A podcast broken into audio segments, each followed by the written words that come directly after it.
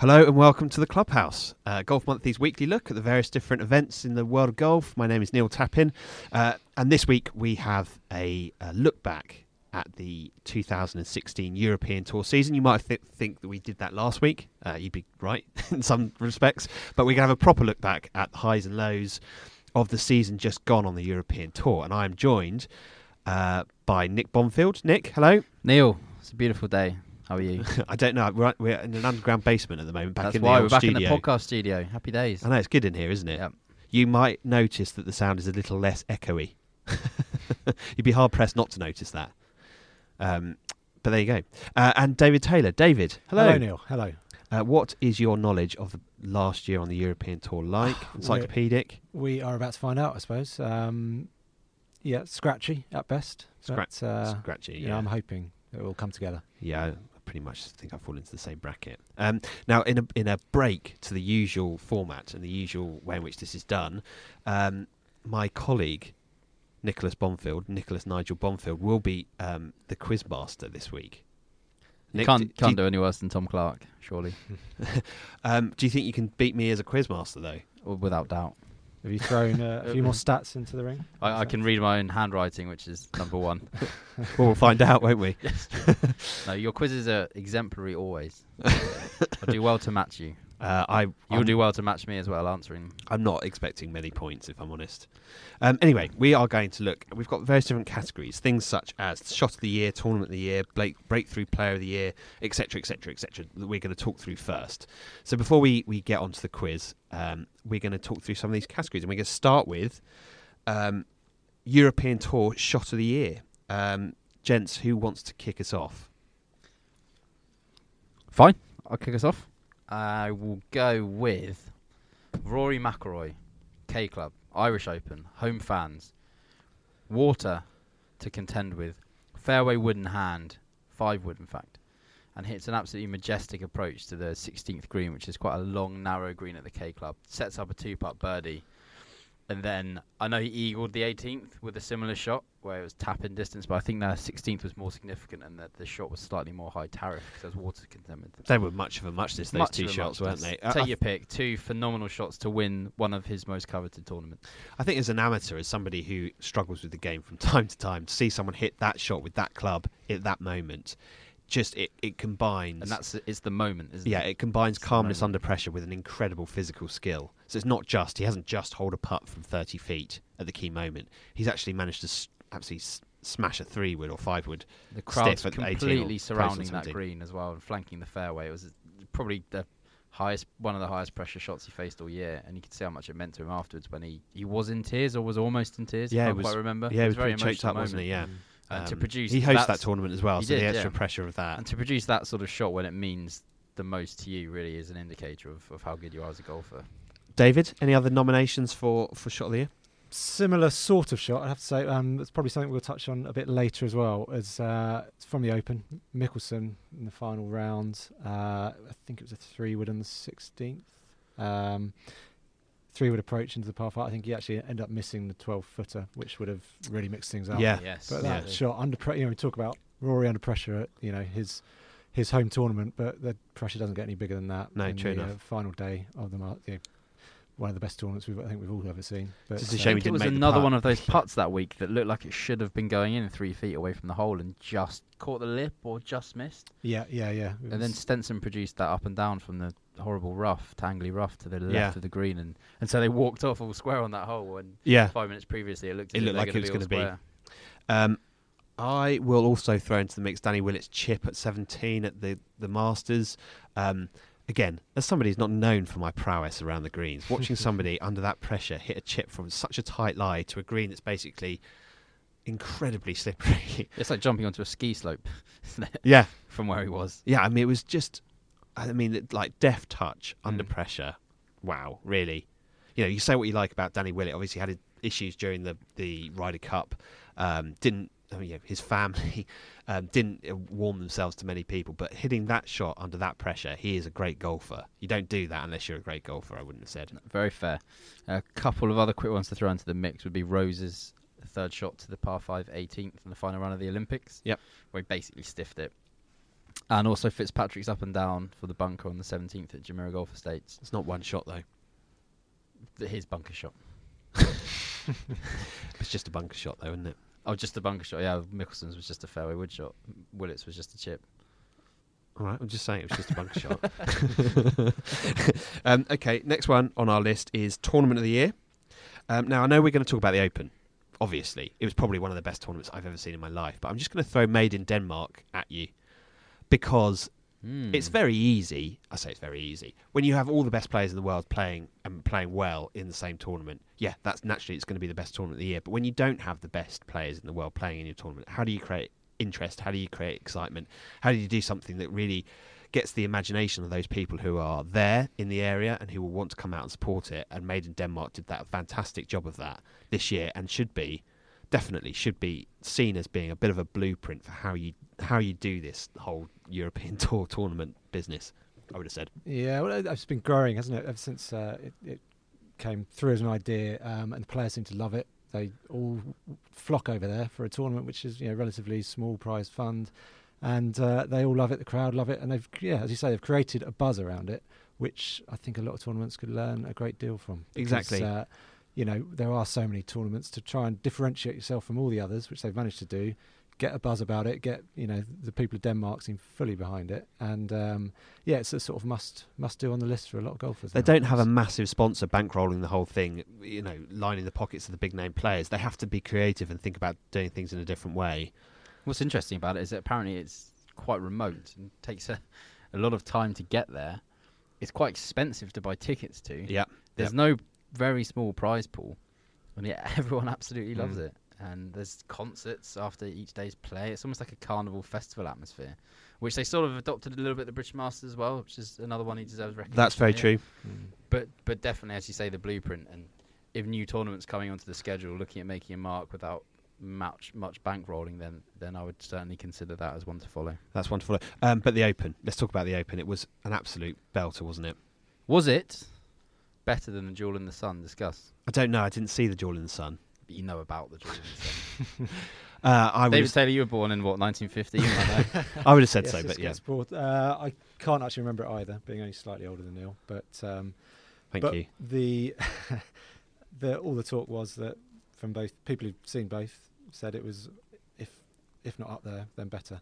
It was um, it had a bit of everything, didn't it? And for a, a two horse race, pretty much from you know the deciding couple of rounds, you know those the way those two went toe to toe, it was It was crazy, wasn't Yeah. it? I mean, we, I was, I say I was, we were there, and I remember walking the golf course on the Friday morning. It was horrible weather. It was was awful. r- rank, really, wasn't it? And it didn't really improve from Friday onwards. It was blowy. It was a bit wet at times. I, I just could not believe the score that they were shooting. It was so. We, I'd been out there on the Thursday when the weather was perfect, and you could see a good score in that weather because there was Mm. not much wind and the sun was out and it looked lovely.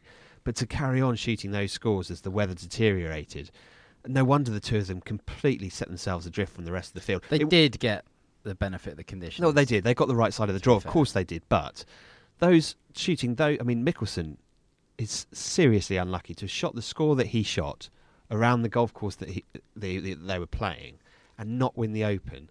That's got to be one of the most unlucky things that's ever happened in the Open, I would have Well, thought. yeah, he would have Mm. won. What was it? Something like all but three of the previous Open Championships with that score. With that score, yeah, it was, um, yeah, unprecedented stuff, wasn't it? It was, um, and for you know, for a man who's seemingly you know on the decline, you know, back end of his career, people written him off for the last couple of years.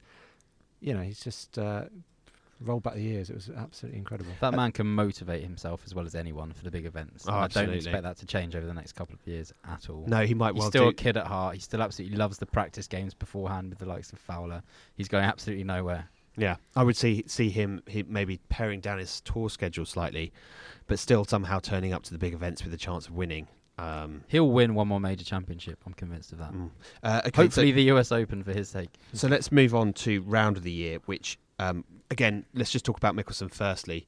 Um, he possibly shot the round of the year when he almost shot 62 in the opening round of the Open at Troon, the putt that didn't drop. Lip out. He's happened to him a few times, hasn't it? Because he hit putt at the Phoenix Open for 59 that lipped out inexplicably. he must. this one was himself, arguably more inexplicable. It was tracking all the way and a foot away from the hole. There was no way it could miss. no, brutally unlucky. Poor fella. um, but if if that was not round of the year, when what else do we have on the list? Maybe you, you could mention Danny Willett here. I know everyone talks about Spieth's collapse, but they're forgetting that Willett shot a bogey-free 66 in the final round of the year's first major when he had never been in that situation before. Yeah, and the way he held it together when, you know, you could say the pressure was off when he thought he was out of it, Spieth was with, but, you know, he, he had a good few holes where he knew, that, you know, the, the score turned around, he was ahead, his first ch- position he'd ever been in like that, and It- he held it together. It was as, as if nothing had happened. It was that fantastic, mental wasn't it? adjustment was really impressive because he came off the 15th green having just missed a makeable birdie putt to see the scoreboard that told him that he was level, I think, or even one better. And then what does he do for the very next shot? Sticks it to six feet on 16. Yeah, makes the putt. Suddenly you, you're in the pole position, and then he managed to hold it together. It was it was pretty incredible. Um, uh, Nick, you also noted down Noren and Loughton. I didn't see either of these rounds. Noren at the, yeah, the Loughton was and Loughton in- particularly noteworthy because it was his home open. It's an event that means a load to him, and he shot 63 in the final round in front of his home crowds, which was just a phenomenal effort. And Noren was nine under through 13 holes in the final round of the Nedbank Golf Challenge, which is a very, very played on a very, very long golf course. And he was nine under through 13, ended up shooting 63 and winning by six shots. Yeah. What a way to close out a tournament! The only thing I'd say about that is that, and obviously this is only a small thing, but he he was in such a rich vein of form, and he'd won three times already on tour. It was in a real pressure-free moment, you know. Whereas you look at some of the other things that we talked rounds that we talked about. We talked about the pressure, the pressure on Willett, um, the pressure on uh, Loughton in front of his home fans.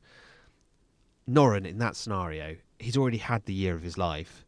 He if he shoots he can go for it and shoot 63 or he can end up shooting 78 it's not really going to change Yeah, his especially year when is you're it coming from behind as well. I know, I know, I know what you're saying, Yeah. and, and even though that is now the second event and the penultimate event in the final series, it still does feel a little bit like a jolly to me. yeah I don't know if you guys agree. Yeah. there's, it doesn't seem there's not much palpable tension there. The crowds aren't massive. It's played on this massive golf course, and there's not much atmosphere. yeah yeah okay But, Um, you know, I think with that with that round, you can make too much of.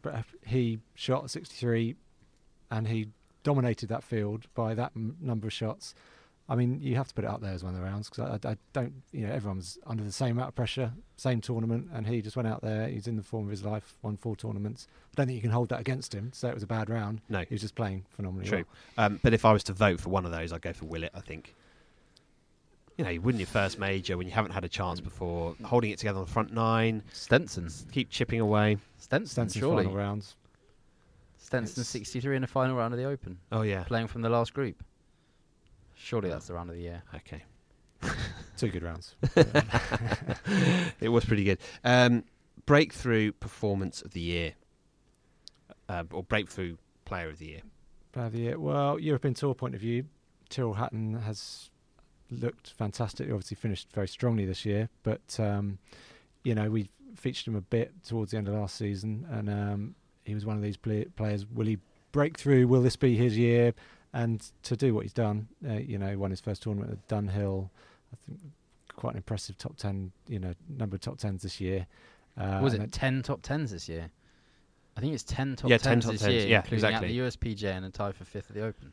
yeah and a second at the DP World Championship and he's gone from you know not many people really knowing who he was and back end of last year to you know, an established contender. As somebody whose next stop is going to be majors and the WGCs and the big Yeah. ones, isn't it? It's Well, like what's that's he now next on firmly the rooted in career. The, the world's top 50 now, isn't he? He's inside the top 30. Yeah, I he's top thirty, I think, he- isn't he? Incredible I might be wrong in saying that, but I think He that's right. fourth on the race to Dubai, is he? Um, we also on that list of breakthrough players we had Wang and we had Pieters.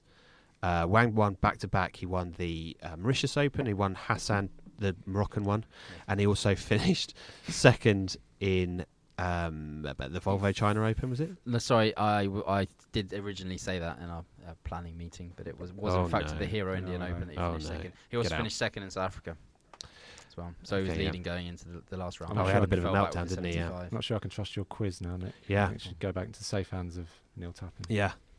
I, I my quizzes are always factually correct because I just I don't do anything off the top of my head because I know I'll be wrong. Careful, Dave. Careful. Um, uh, Thomas Pieters as well. That his Ryder Cup performance was just brilliant, wasn't it? I mean, what a way to announce yourself onto the world stage. and turn up at the no Ryder one Cup. else has ever done. Yeah, Away exa- from home. away from home, and also I think that the thing that was missed, not missed, but the thing that should be emphasised when you talk about his performance at the Ryder Cup was just talk about how he, he got spanked in the first match alongside Lee Westwood, and then to come back as a rookie and then win from there on in, just phenomenal effort. Well, I think I think it's been mentioned on this podcast before, but when we uh, spoke to him um, in the magazine last year, he came across with some very bold claims about his career and uh, you know how he was. I think he said that Tiger's record of 79 wins was well within his sights, and why not aim high? You know, he came across as a very very nice, level-headed guy, but just very confident. And it seems that he's got the game to start. To and he does. He up. has. He has the golf game, doesn't he, as, as well? That, that you know, he's got that kind of big well, hitting, of high him as a towering long hitter, irons. and he, is a big hitter. He does drive at miles. He does hit those towering long irons, but he's also in the top ten in the putting Yeah, stats. his on some of those putting was what set him apart in the Ryder Yeah. Cup, wasn't Yeah, it? there's no chink in the armour. But No. what I want to know is who's going to be the next Belgian to play well in the Ryder Cup on American soil. Colsaerts and then Pieters. Well, we shall see. you've Well, he- he Can, can any his- of you name a- another Belgian golfer out of interest? um, And moving on, I think he uh, is this the timing of his of his run in as well. In, in, that as a no. uh, that was a no. but uh, in in terms of you know the the wild card picks were there, and he just sort of turned on the accelerator. You know, finished second in the Czech Open, won made in Denmark. Just played with Darren Clarke that week, didn't he? Just the time he needed to, he turned it on, and you know now he I doubt he'll be looking back very much. yeah, and, and kudos to Clarke as well. You know, he, he made some mistakes as captain of the Ryder Cup team, but he, he made the bold decision of ki- sticking with Pieters when it would have been very easy just to uh, sideline him from there on. I mean, he he did that to uh, Fitzpatrick. He did that to Sullivan, um, but he stuck with Pieters. He obviously saw something in Thomas Pieters that he wanted to go go with, go for. And you know, it's not surprising. Thomas Pieters probably hasn't played quite as well in the last few weeks and months after the Ryder Cup as he did before, but expecting you know as soon as um, Abu Dhabi comes around, start of next year, you know, three big hit, hitting golf courses in a row, I would be shocked if he didn't have at least one top ten, uh, probably two top tens in those Mm. three tournaments. So get your money on him. Would be my advice. Yeah, and look out for him challenging him. but I think Augusta could set up fairly nicely for him. Um, next one, personality of the year, or ca- what did you call it? Yeah, that's correct. Is that right? Yeah. Uh, it's only one, really, isn't there? Beef. Beef. Why do people like him? Is it just because he's a bit chubby got a and he's got goofy beard? and he's chubby. I think that helps. But I, th- I think he's just a very engaging personality, isn't he? I mean, he's, he's big smile on his face, walks around, high fives everyone. It feels like he's he's as surprised as everyone else that he's there, and um, he just l- seems to love his time playing golf. In the Yeah, court, in, know, a- in an age of golfing robots, Yeah. somebody who's able to smile and able to chat to the crowd a bit. yeah. And this it's quite is- refreshing, this isn't it? the age of the golfing robot as well. Yeah, it is, isn't it? So perhaps if he came out 20 years ago, it wouldn't be as noteworthy. But Yes. now, now I mean, he's he's- got it's similar similar to Andy Sullivan. He just comes across as a very likable chap, but you know, I think it's the whole look, the everything about him. All, He's the kind of guy you could go and sit next to in the pub and just chat to him for hours, and you'd feel like he would ask you questions and be interested in your life. He's that kind of character, and you can't say that about too many of the players on tour. As likable as a lot of them are, I think that's a different sort of level. He'd maybe that him and Sullivan find themselves in. he'd maybe ask you a few questions at the start and then realise that's probably not the route. What are you trying to say, down. Neil? Well, unless he wants to know more stats about the European Tour, then he's gonna he's hitting his head against a brick wall, which I presume he, he wouldn't want. I'm glad that's how you see me. It is. um, yeah, would he have been a good choice for a Ryder Cup pick? No, yeah, he's but too I, I far don't out think of he the could mix. have booked it. The thing is, it's easy to look back on those picks and say he made the wrong ones, but at the time, everyone was saying that they were the right ones. There was it was a team devoid of experience. He needed Kaymer, he needed Westwood, and he needed the flair of Pieters. As far as I'm concerned, he got the pick spot on, and us losing is just one of those things. Yeah, yeah, I would we were beaten by a better side. Um, there were too many players out of form, and you know he didn't have three picks wasn't enough for him. I don't think. there's no accounting for Westwood and Kaymer playing as poorly as they did, is there? Anyway, we've covered that Yeah. that in previous podcasts. Check out our Ryder Cup review podcast to find out um, about that. Um, funniest moment on tour. Um, who wants to go first? I've very much enjoyed Billy's interview. Billy, the guy who does, I think he works for European Tour Productions or something. The guy affiliated with them. who Sorry. works, a little boy who interviews tour players. the guy who works. You sound make him sound like a sound engineer. The what, what the ten year old must be a, a ten year old ten year old child called Billy who interviews a number of the top players in quite a funny fashion, and it's funny because he gets gets away with asking the questions that would see them storm out of any other interviews. A particular highlight of his interview with Rory was when he presented him with a pre-wedding present of a box of socks.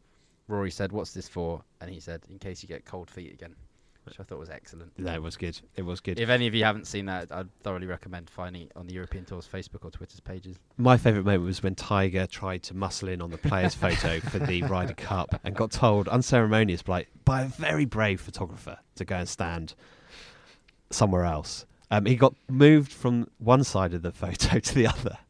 it's like he didn't want to be. he moved from the right to the left, and then he, and then the photographer had to come back and say, "No, you need to get out of the photo altogether."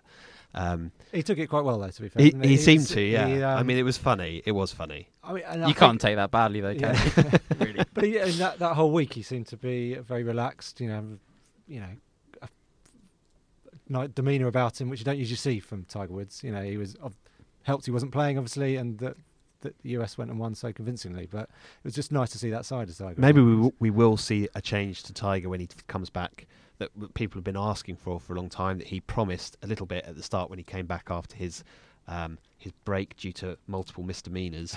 um, he, he promised to be a slightly slightly different, happier, sign lots of towards grass, and then I think he slipped back slightly into his old ways. Um, you know, maybe this ver- next version of Tiger is going to be a bit more chilled out. You know, it, he probably isn't. He's probably thinking to I don't know. He's probably thinking to himself that he can get to 18 majors, but at the same time, that drive probably isn't quite as as it was. I It'd be nice to see. No, I think the drive is still there, and I think he absolutely believes with every core fibre of his being that he can still get to 18.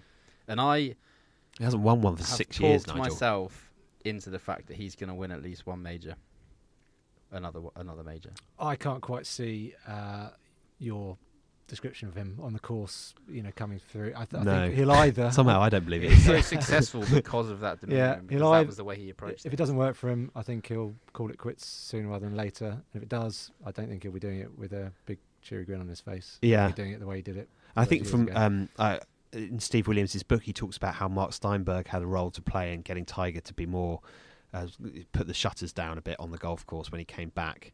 Um, Steve Williams didn't like it, and I think that caused a bit of tension between them um, because Williams wanted to, him to be a little bit more easygoing. Um, but we'll, we'll see. We'll see. Um, unluckiest moment of the year. So we talked about Mickelson's 63 and his missed putt. So that was pretty unlucky. Um, is there anything else that you'd like to throw into the mix? Uh, I thought Eddie Salt and Pepper was uh, was quite unfortunate to finish tied for whatever it was at the British Masters, which was after post Brexit. So earnings were were changed uh, from pounds into the euro, and the exchange rate had plummeted. So he ended up missing his card by about two thousand euros. And had that event come before Brexit, he would have come. But what about the other card. players who were involved in? This in is just the that? most Is that- noteworthy example because he ended up finishing 111th and shooting 77 in the second round of the Portugal Masters and double bogeying the last hole to lose his card. So yeah, I think Pretty that, horrendous. that wasn't it? example just shows that it's a strange system to you know not have it you know to do it in euros and pounds. You know, surely there's a simpler way that Yeah. would stop any anomaly like that ever happening. Yeah, it was quite unfortunate, wasn't it? you felt um, for him, but kudos to him for bouncing back and getting his card convincingly. That watching that, I didn't. I saw the first round of the Portugal Masters. He's He flying. played well, absolutely fantastic, He was looked about brilliant, eight really under through confident. holes. And then I watched him play the last hole in round two, and I just felt for him so much. It was like this guy is going to come off the golf course and just cry. He's just going to cry himself to sleep tonight. It was awful to watch. You know, just the sort of thing that, you know, obviously we as amateur golfers experience bad times on the golf course probably more so than they do but it just shows you it doesn't really matter what level of game you play golf can has a way of whacking you around the head every now and again doesn't it Must make be you want doubly to cry difficult seeing someone like Tyrrell Hatton who's come through the England ranks with performing Exactly, so well yeah. whilst he finds himself travelling to Spain to take part in six rounds of Q school. Yeah, and the difference between them is probably only five percent. It's probably that Tyrrell's been a bit more consistent off the tee or something. I don't know what what it might be, but it, the, the difference between them at that level is crazy. Mm. So it's very small. Um, okay, um, next one, comeback, comeback of the year, comeback performance of the year. Um, the obvious one for me is Matthew Southgate. You know, he's uh, we actually feature him this month uh, Yeah. in Golf Monthly, but uh, his story is is pretty incredible. He's he, he suffered uh, testicular cancer. in ca- Um, I think 2014 he was diagnosed. Um, 2015. 2015 was it? Sorry. Um, having you know been there or thereabouts on the European tour, missed out on his card a couple of couple of times, been scratching around a little bit. You know, had this bombshell, and since then came back this year absolutely incredibly. Has had you know one of the stories of, of one of many stories at, at the Open. Um, finished second to Rory at uh, in in Ireland. in Ireland, yeah. Um, Played well at the Open. Yeah, and just Sort of a, a new attitude probably to golf, and uh, you know, hate to say it, but sort of almost on the golf course like a new lease of life, really, isn't it? And uh, just a fantastic story, and It a is, really, The two most remarkable things for me, even before what he did this year, was the fact that he'd told himself that his final stab at becoming a, at being a, a consistent professional golfer was this year because he'd run out of money and run out of funding, and he, he didn't Yeah. feel like it was fair to continue asking his parents for more money, and he had to start at stage one, uh, right at the beginning. Stage, is Stage two Q school, no, isn't stage, it? It's the very first okay, stage. He had to go through all three stages of Q school, but ended up getting his card, and the pictures are fantastic. Yeah, very emotional man crying on the green and, and then he's he's not just fallen back again this year which would have been true to previous form. He's really pushed on and embraced his, his second chance and finished what 45th 50th in the race to Dubai by far his most lucrative season on tour. So good luck next season Matthew. Yes, yeah, and uh, also from the, everything I've seen, the feature that we have in the magazine and the interviews that I've seen, it seems, it seems like a no, thoroughly nice bloke, doesn't he? And Yeah. I somebody, think I, heard him doing a bit of commentary on um, in Dubai as well. Right. Uh, yeah, and he comes across a re- really relaxed, down to earth guy. You know, just happy to seems to be loves being on the course, loves being off the course, loves talking about golf. yeah, Just- in that sort of. Andy Sullivan mould Yeah, of somebody who's able to kind of understand there is a life outside golf. Which, of, of course, if you suffer with cancer, then you're going to be able to understand that golf is not the be all and end all. So, um, so yeah, uh, lovely story and um, definitely comeback performance of the year. Um, the only other one I would just throw out there, and just for discussion, would be Matt Fitzpatrick at the DP World Championship. Um, after you know, the Ryder Cup did not go the way that he wanted it to go. It in a hostile against a hostile American crowd. Um, only got picked to play once outside Yeah. the singles. put out didn't last in the singles put out last in singles. Didn't really have much of a hope. Lost to uh, did he lose to Snedeker? Zach Johnson Oh, is that Zach Johnson? Yeah, uh, one of those putting machines on golf course that was set up for those guys. Um, just felt felt for him actually. Felt like a he possibly wasn't given enough of a crack of the whip, um, and then but understandably so. But then to, to walk away from the Ryder Cup with no points, losing first European side to lose for a while, it's got to be really tough, a tough blow, isn't it, for somebody like that who's thinking they are a world player, they're going to go on to do great things in the game. To win the Dubai World Championship just shows that Ryder Cup experience is now put to bed. That's behind him, and he's just looking ahead now, isn't he, to Oh, bigger and better things. completely to Mm. bounce back in less than two months and do what he did because he could have quite easily quite feasibly taken a, a fairly significant step back and then he could have been in the doldrums for a year or two until he recovered uh, and got his confidence back but absolutely none of it is innate self-belief shone through and it was a great great victory as well down the stretch wasn't it with two clutch up and downs Oh, absolutely. And the way that he holds those putts like firm and straight, bang. I, I don't know with Fitzpatrick. I, I don't know if people underestimate him because he looks still so young. Yeah, he looks so I- I young, mean, doesn't he? So Yeah. his experience at the. Ryder Cup is very similar to lots of other players' experience at the Ryder Cup. But because he looks still like he might be a teenager, I think people jump on that a bit more than they would do with other players and say, "Was it too?" I mean, he was there by rights because he won. qualified, He yeah. qualified, and yeah, he didn't have a great few days, but. A lot of players didn't have a great few days. You know, he's he's a quality player, and he's proved that at the end of the season. Yeah, and it, oh, I I think you're right. It's easy to underestimate Matt Fitzpatrick because he's not the longest on tour. He is pretty slight character. He's quite boyish in the way that he looks. Um, he he has that look of somebody who can't quite believe he's there. well, for anyone who doubts his credentials and missed the last podcast he's the youngest ever Englishman to win three European Tour events says quite so a lot boom, there you Have some go. of that Uh, no, uh, next one on our list is the biggest controversy of 2016. Now we've got four on the list. Okay, I'm going to read them out. Um, Muirfield's decision to um, prevent female membership, um, uh, Dustin Johnson's rules debacle at the U.S. Open, uh, the Olympics and the various withdrawals of the world's top players from playing in the Olympics, and Danny Willett's brother's comments ahead of the um, of the Ryder Cup. Chaps, if you were to vote for one of those as being the most controversial moment of 2016, what would you go for? It's a tough one. Probably because all the press it received, Willett's brother, but the one that um, the one that irritated me the most was probably the Olympic withdrawals, especially hearing McIlroy in the, the interview with Billy saying, "I think I quote, I jumped on the bandwagon with pulling out. I didn't like to hear that at all. I'm loath to criticise Rory and the guys because at the end of the day, it's their own decision in a in a jam-packed part of the year. But I thought that was quite poor.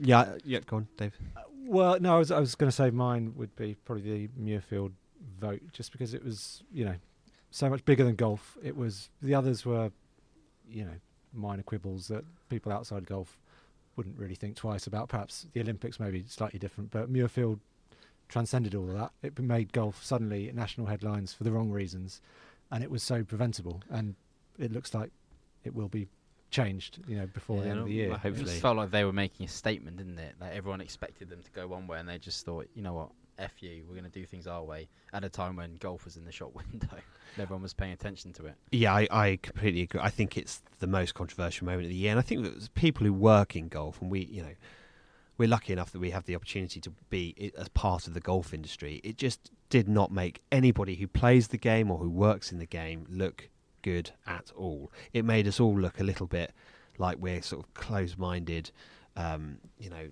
not progressive in any played way. up to stereotype that Yeah, people have it? about the game, which you know we, people have been trying to get away from for years and doesn't reflect. Yeah, and also that that feeling from Muirfield that you look, we are one of the greatest golf courses in the world. We don't need the Open, so take the Open away from us. We don't mind. We don't care.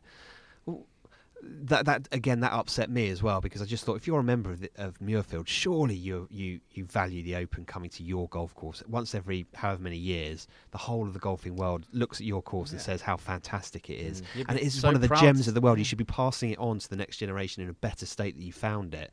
To have that opportunity to do something that's going to change the fabric of the golf club, I just don't see how it wouldn't be changing it for the better. But obviously, there were a lot of people that didn't think that it would be changing it for the better, and that's a shame. It's quite a self, um, not obsessed, but it's an attitude that said to me, you know what, why should I bother? Why should I put myself out? Why should I sacrifice playing on this weekend? It was quite a short sighted attitude. And what was doubly disappointing about it was the fact that good strides have been made in the game and making it more accessible and encouraging more juniors and ladies into the sport. And then something like this comes along and just puts all them in the dark again, Mm. which is a shame because strides are being made and, and there are good initiatives around the country. Oh yeah, and golf is a golf is a sport that's got lots to. I mean, I always think this, but there's, there's a, you know, my mother is a is a very um, active golfer. She plays every week at least once, and she's got lots of friends who play every week. And I just don't think other sports engage women in the same way that golf does. Golf actually does engage women in a way that is inclusive, Uh, but there are certain golf clubs out there that just s- seem to be unable to kind of you know bring men and women together. It's, it seems it's weird. And for muirfield to be a kind of a figurehead and to embrace that i thought was very disappointing. Um, anyway let's move on to the storylines you may have missed in 2016 so the best storylines in golf that people may have missed. Um, we featured another story actually in the in the most recent issue about uh, Florian Fritsch, who uh, managed to win his tour card this year, not um, refusing to get on a flight. You know, Refusing to step foot uh, on an aeroplane. Has a phobia of flying. Um, which meant he clocked up however many thousands of miles in his uh, BMW driving around Europe to uh, various events and managed incredibly to secure his card, card quite e- easily. Um, we had a bit of a bit of fun with him in this uh, latest issue and uh, had a graphic of his sort of tour around Europe and various uh, modes of transport and you know uh, how that is good preparation for playing golf. Uh, I, I'll never know, but it, it, it worked for him. Um, A favourite story is when he was driving a BM, BMW at the Nordea Masters and uh, VIP got in his car because he thought it was a courtesy car and asked to be driven somewhere. Ended up asking the driver what he did. He said, "Oh, you know, I play golf." He said, "Oh, you played today? Yeah, yeah, I played today. Oh, where did you play? Here." Shot 69 and I'm top 10 in the tournament. but i mean seriously long term this is not a strategy that's going to work for the guy is it well, he said he's not close to the idea of finding a way back on A way- plane, but it doesn't. He's got to speak to somebody, surely, about Surely He's spoken to figuring this one out. 19 Yeah, different people know, in the know, last couple of years. Yeah. like Yeah, that. it sounds to be getting seems like it's getting worse rather than better. With He's their very happy with it. He enjoys it. He gets to see parts of Europe. He's very interested in When history. he's invited It to suits him down to the Masters- Yeah, ground. ten years time. Yeah. He's still ploughing his way up. He and down said the he M1. would. he said he would make his way to the Masters if he got into the field. Can you even imagine? It would be like a golfer. It, it would be a great story. That would be like a golfer from the sort of 1930s. Yeah, I think he said he'd get a, f- a f- what, a ferry into New York or something, or maybe Florida and drive down to Georgia. from there. Titanic. Yeah. I wouldn't get the Perhaps Titanic. he's putting on the deck. on the- But he, he's very optimistic about his prospects. He that he doesn't see any reason why. He doesn't see it as a, crucially he doesn't see it as a drawback, which is the main thing. No, And he says he, he says he doesn't feel mentally tired getting out of the car and, and playing golf, which you think almost certainly you would. Well, if he spent two days driving across. he came across a very interesting guy, and he said, you know, he just loves travelling around, visiting different places. Gets to see so much more than other golfers. You know, who straight from in their courtesy car to the airport, off to the next. I mean, he drives around, see you know, sees different cities. It just seemed a more rounded sort of individual. I think it helps him yeah. retain a sense of perspective as well, which is is important. Um, okay, let's move on to the most disappoint disappointing. Just what? disappointing. most disappointing tournament of the year. Uh, I'm going to start with the USPGA Championship at Baltusrol. Bolter's Roll is a sort of really great old American golf course, but frankly, it just looks like another US Tour event. Even though I know it's a fantastic golf course, it's it's got lots of heritage in the game. Um, but it just didn't offer m- much in terms of anything different. It's just what they face week in, week out on the US tour. And I think for a major, the challenge needs to be slightly more nuanced and slightly different. You know, every time any player hit it into a fairway bunker, they were just going at the green, as far as I could tell. And in a major, you just need a bit better than that. It just Mm. has to be a little bit tougher than that. Um, That tournament wasn't helped by the weather. The weather was it? awful. It was awful. You know, the stop start. Yeah, it wasn't. they were all on the golf course in different places, weren't they? Because they had to do a two tee start, and um, everyone was out of position on the last day, I think, or some people were out of position on the last day. Anyway, it, they they did what they could. It was still a good tournament. It was it was won by Jimmy Walker, and it was pretty exciting. But um, it also came after it was a you know the run of the Olympics Open. You know, it was it was so jam packed that couple of months. it was. By the end of it, I think people were just ready for it to end. weren't they? Yeah, it, was, like week after the Open, wasn't it? It was Yeah, like two yeah. weeks after the Open. Um, any others? Uh, I think the field at Wentworth this year was slightly weak, and I think they'll be looking to rectify that the tour going forward. I think McIlroy didn't play, Rose didn't play. There was another couple of high-profile withdrawals, I think, close to the event. Um, Uh-huh. Just didn't seem to have a field that was befitting the standout event on the European Tour schedule. Um, But it hasn't for a few years now. well, I think now, hopefully, as part of this Rolex series, they'll look to be getting that very strong field. I'm back sure they will. I'm sure they Mm. will. I'm sure they've had discussions with people, and I'm sure they're gonna they're working to make that happen. So They've, next year yeah, should be a much done a better lot of work on the course as well, haven't they? So next year, that's that will be Yeah, they've. Yeah, yeah. So We I should see. again. That I think that suffered from the from the schedule again. You know, people were picking and choosing their events, uh, which hopefully won't happen again. You know, the the Olympics, whilst we all enjoyed it, did scupper quite a lot of the the calendar. So you know, hopefully it'll be a bit more relaxed in terms of schedule next year. Yeah, they need to find a way of getting Rory to play, Rose to play. You know, Rose, to be fair, I think he had a back injury. Yeah, he, he was there. I mean, he was on the ground. He, I he went to the commentary booth. I'm sure he the did have so an why injury wouldn't he of have played? s- sorts. Oof. No, Bit shade in Justin Rose's direction. Unfounded shade. don't, don't slag off Justin Rose when you're talking to me, all right? well, he was, as you say, he was there. No, I, it's he not, went it's not to sh- worth it now. It really he went it's to show worth his it. It's, support to the tour and show his face. Okay, next topic. Final topic before the quiz He's is the down. most disappointing year. Who had the most disappointing year? Hmm.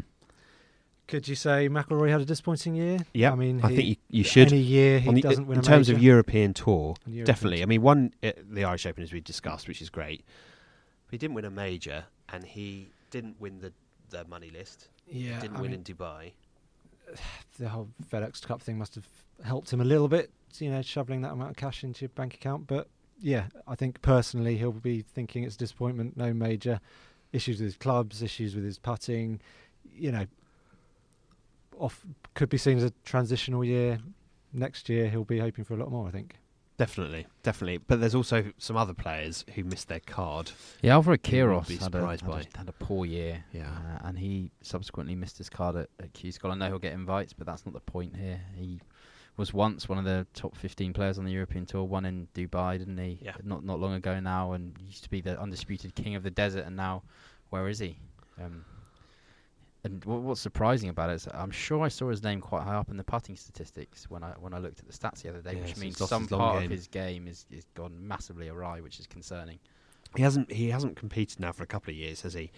Um, also, players who I mean, Stephen Gallacher would lo- would have lost his card if he hadn't uh, obviously been exempt. I'm sure his confidence took a fairly substantial battering It after. the goes to show you, you qualify for the Ryder Cup, or, you- or you get he got picked, didn't he? You get picked for the Ryder Cup. He wasn't far off qualifying. Fantastic effort. He's just fallen off the face of the cliff since then, hasn't he? It's interesting reading uh, Oliver Wilson, uh, one of our columnists. I mean, he unfortunately missed out at Q School, having had a tough season. Um, and just hearing the struggles that tour players go through, which I mean, if they're out of form, he felt you know he plays his best form when he plays a couple of, couple of tournaments, has a rest. But the state he was in, you know, his position in the race to Dubai, he felt he had to play every week. Couldn't do that, yeah. That meant his game suffered, and it got worse and worse. I mean, hearing it, hearing that sort of struggle, you don't really think about, do you, in terms of tour player? You just think they turn up every week, get their paycheck, and go home. But um, but Or, or because you're ranking, you play one week here, one week there, and then it's three majors, you know, three majors in short succession or quick succession or WGCs. You don't play much, yeah. and then you've got to turn up and play really well the next. It's just difficult, isn't it? I Yeah, it's yeah. almost, if you're young, it's almost not a terrible thing going back to the Challenge Tour because they don't start until mid mid March, I think. So you get that whole first chunk of the year to really fix what's wrong with your game, and it's just something you don't have the opportunity to do during a regular tour season that comprises something like 46 events, where there's only about three weeks off the entire year. Yeah. So I don't think it's a terrible thing, especially while you're still quite young. Um, and Peter Uihlein would be the other one I'd mention. Uh, in terms of talent, I mean, Uihlein is fantastic. Great ball striker, great to watch. But I do remember watching him in in Dubai at the start of the year. I, I think he actually played okay. Oh, in Abu Dhabi at the start I think he played okay. But I was watching him on the range and he was clearly struggling with his game. Um, and yeah, he finished fairly low down on the race Dubai. Wouldn't have. I don't think he's got not his exempt, card. is he? No. he what won the Madeira Islands Open. I think that's his only tour victory. Yeah. So That was a couple of years ago as well. Yeah. So it'd be interesting to see what happens to, to him. Um, good guy, good bloke, really talented player. But Again, struggling. someone else will get plenty of invites though. yeah, but you can't guarantee a living off the invites if you haven't been able to do it. True, but I, I, a I card. wonder whether he'll possibly head back to the states and try his luck there. Maybe. we shall see. Probably will. Um, okay, I think that brings us to the uh, Nigel's quiz. Um, right, right, we're doing that. Sorry. over to you. Okay. As your standard ten question quiz, I don't have a tiebreaker, so don't tie. Nil nil. yeah. Name question one. Name one of the two players or both for extra extra credit uh, to shoot the What? lowest round What? on what? lowest round on the European Tour this year. It's going to be one of these quizzes, isn't it? Give you a clue. H- happen in the, both of them happen in the Portugal Masters.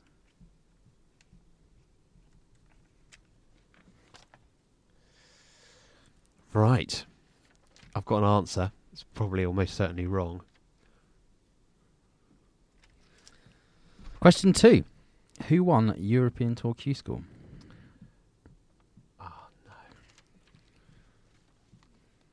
Feels like it's it's on the cusp for Oh, Dave no. and Tappers. No. Don't think he's going to get it. Blancage. I know it wasn't Eduardo Molinari. It wasn't. No. Oh God, what's his name? You can see the I can picture of him. it. Yeah. yeah, yeah. Zero out of two. Yeah. Come on, Nige. Throw us a Question three. It's not going to get any easier. Oh God.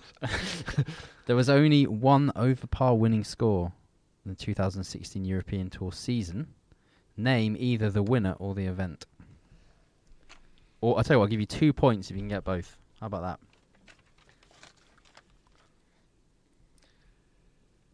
Can we do some true or false Oh. questions?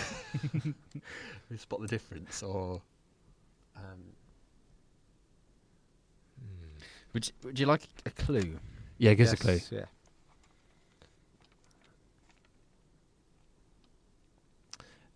Dead air's no, no good for. He has been discussed on this podcast. I know a number of people have, but he has been discussed on this podcast. Um, bum, bum, bum. Dun, dun, dun.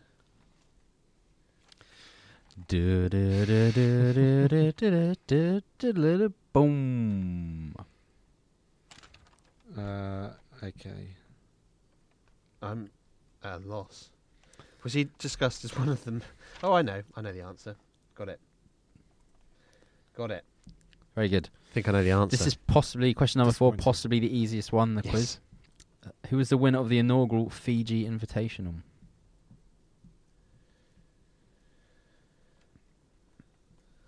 Got it. Dave, how are you feeling about that one? Not good. Not good. Well, maybe question five will make you feel better. Well, let's hope so. Padraig Harrington won the Portugal Masters in 2016. What was his last European Tour victory before that?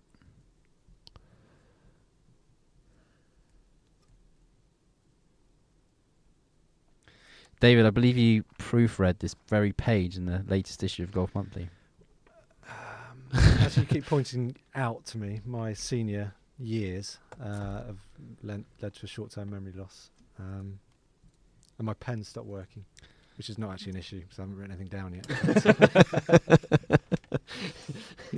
You're gonna have You to. need to be furnished with a new pen. Uh, you're no, gonna have to scratch it into your pad. That one's gone. but Um, okay, All right. another one. Nigel, you're quite a sneaky question master. Sneaky in what sense? In that In, in the sense that you don't know the I don't like any of the questions. Question six: Who led the European Tour in driving accuracy this season? Ah, who cares about Oh. driving accuracy? Ugh. Disdain on the faces of the people participating in my quiz. I don't like it. You blame the quiz for your shortcomings, okay? oh dear. I'm guessing you're not going to like question seven either. Who led the European Tour in greens and regulation? Oh, Send who cares? okay. Neil, could you knock up a quick quiz before the end of the podcast, just to uh, keep people entertained? Yeah. Question eight: How many top fives did Rory McIlroy have this season on the European Tour? Hmm. He only played in. He only played in thirteen, events. Thirteen events. How many top fives? I would think you finished in the top five in a few of them. Did he finish in the top five in Dubai? I'm afraid I couldn't possibly comment. Um, I'm gonna say. I think he finished tied fourth. So I'm gonna say yes. Irish Open. Dubai. Abu Dhabi. Um, did he play at the Open? Mm, did he finish top five at the Open? Yes. Yeah. US Open, no. USPGA, no. WGC, yes, he match play did. That's six. I know. I realise I'm giving quite a lot away here. Um, You seem to have I'm there's some, col- five. some collusion And, going on uh, there. I think right, Some I've solidarity an against the quiz. Got an answer, but it's a guess. Question number nine: Who played the fewest events? Uh, inside Oh. the top twenty on the race to Dubai, who played the fewest events? Hmm. And if you can tell me how many, I'll give you three bonus points. I'll give you a clue as well. He's this this man is also the answer to another question in this quiz. Oh no. The answer to question six. Oh. Okay. Can I ask? Can I get two answers for question six?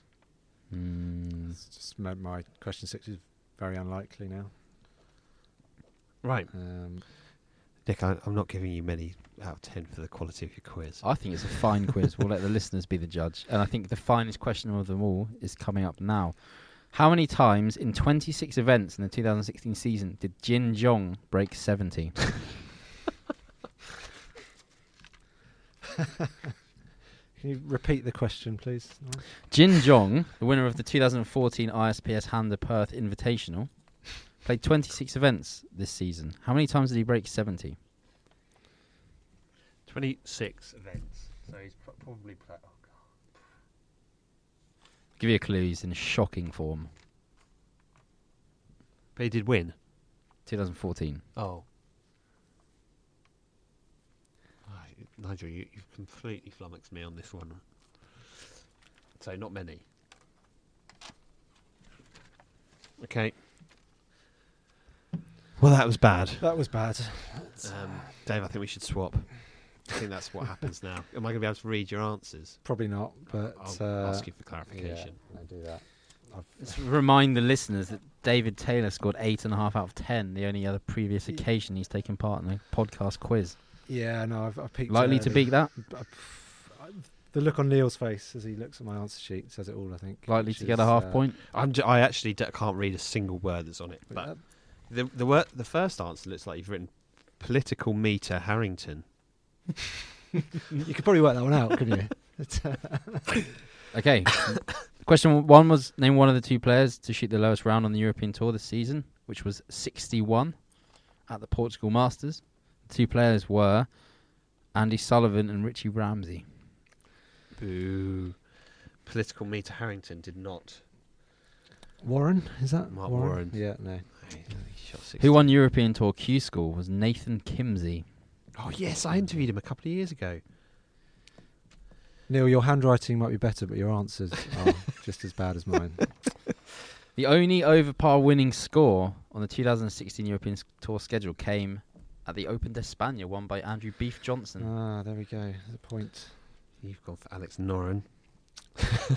The winner of the inaugural Fiji Invitational was, or maybe Brant maybe it was the Fiji International. Actually, come to think of it. Oh no! but That- either way, would Brant have made Snedeker all is the the correct difference. answer. Can you read? That's the one I Yes, scratched that's with the one uh, you- without any ink. So that's a point. Scratch Padraig the- Harrington won the 2016 Portugal Masters. When was his last European Tour victory before that? I said the USPGA Championship. 2008 USPGA Championship. Yeah, you're That's right. correct. Um, Dave thought he won the 2009 Open. So I think that's a seven. Oh, 2000. Oh, you did win the but that wasn't. Sorry. Sorry. Either way, it was about. Drag his name through the mud. Who led the European Tour in driving accuracy? Um, don't know. The answer was Francesco Molinari. Uh, incorrect. Who led the European Tour on greens and regulation? The answer was Dave, it Thomas Aiken. a bit hard to decipher what's Yeah. going on towards the bottom. I've lost the will to live by that point. I think. Uh, you don't hazard a guess for the last few, so you didn't proffer an answer for this. yeah, I've. Uh, You mean to say you didn't write Thomas Aiken down? I didn't certainly didn't write that. Thomas, Well, can you not read that? That's uh, uh, that's no, incorrect. that's wrong. And then I- okay. How many top tens, top fives, did Rory McIlroy have on the European Tour this season? I said eight. David? Uh, seven? Six- did I say? six. Six. Se- oh, Six. seven is the correct answer. I think, Dave, Mm. you may have crossed seven out there.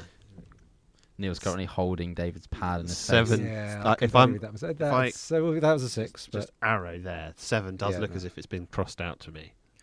I think he's mugging you off, Dave. I think that's. You Well, can well, shut give me the half a spot. point for that. I might deduct a point for poor sportsmanship. No, if this you're getting carries on. nothing. Nigel, you, you're an idiot. Carry on. Harsh. Who played the fewest events within the top 20 in the race to Dubai? Molinari. Francesco Molinari is correct. I didn't get it. Didn't get it. No. Who's Dazen? This to- is one just of the- clarify. This is the lowest scoring quiz ever. What a surprise. Question 10. How many times did None. Jin Jeong None. once? Oh, He shot a Ah. 67 in the second round of the, the Maybank Malaysian Open, but still missed the cut. I'm not sure he made any cuts in the 2016 season. So you, you, you, you managed to log one, which and is 10%. a half? No, Where'd the the half half had gone. The half of the seven that you crossed gave out. I, look, I can't give you seven. No, fair enough. Well, well done, Neil. You got three. I hope So very proud. three for Neil and one for David. David, you'll be squaring off against Tom Clark in the Dunces quiz next week.